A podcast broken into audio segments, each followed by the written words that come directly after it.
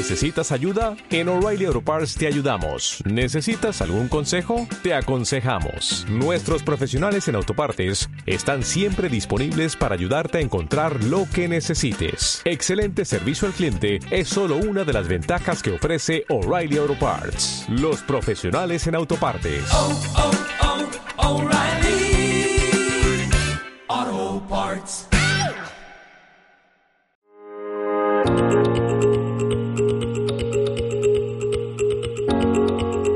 Transcurridos casi tres cuartas partes de- del año, nos encontramos con unas eh, bolsas pues con correcciones del entorno del 15%, dominadas durante todos estos meses del 2022 eh, por la eh, subida de los tipos de interés, la elevada inflación, ¿no?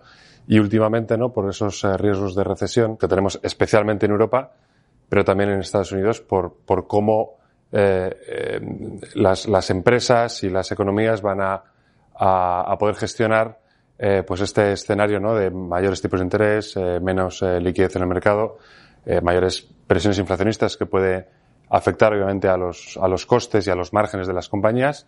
Los próximos meses pues va a ser un poco intentar asumir todos esos datos. Hay una parte relevante de todas estas malas noticias que vamos a conocer en los próximos meses, ¿no? Posiblemente resultados empresariales eh, más flojos, datos eh, de crecimiento y de indicadores adelantados macroeconómicos también más débiles. Posiblemente también empezamos a ver datos de inflación pues más relajados, ¿no? Que hagan que esa subida de los tipos de interés pues sea más pausada, ¿no?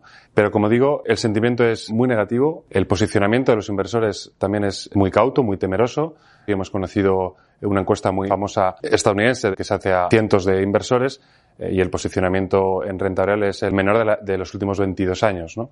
Es decir, desde que se hace la encuesta. Peor incluso que en el 2008 o peor incluso que en el 2020, ¿no? Con, la pandemia. Lo cual significa que una gran parte de todo lo malo que vamos a ir conociendo, pues es posible que esté más o menos de- descontado, ¿no?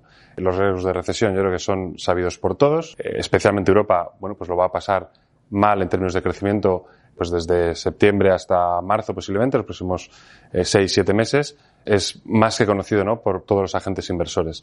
Entonces, nuestra opinión, desde luego, es mantener el perfil inversor. Eh, siempre hay eh, riesgos, siempre hay movimientos zigzagueantes de los mercados que nos ahuyentan a lo mejor de tener una inversión más estable, pero desde luego nuestra idea es que la renta variable va a seguir siendo y posiblemente sea el activo ganador en los próximos meses. Es el único activo que va a poder combatir una inflación elevada y ahora tenemos la suerte de que las valoraciones son mucho más eh, eh, atractivas. ¿no? En Europa, desde luego, estamos más o menos en torno a 11 veces beneficios y casi una rentabilidad promedio del 4%, que son puntos de valoración que históricamente eh, pues nos han dado retornos por encima de la media, es decir, mm, con, con, con rentabilidades muy atractivas en los próximos dos, tres años. ¿no?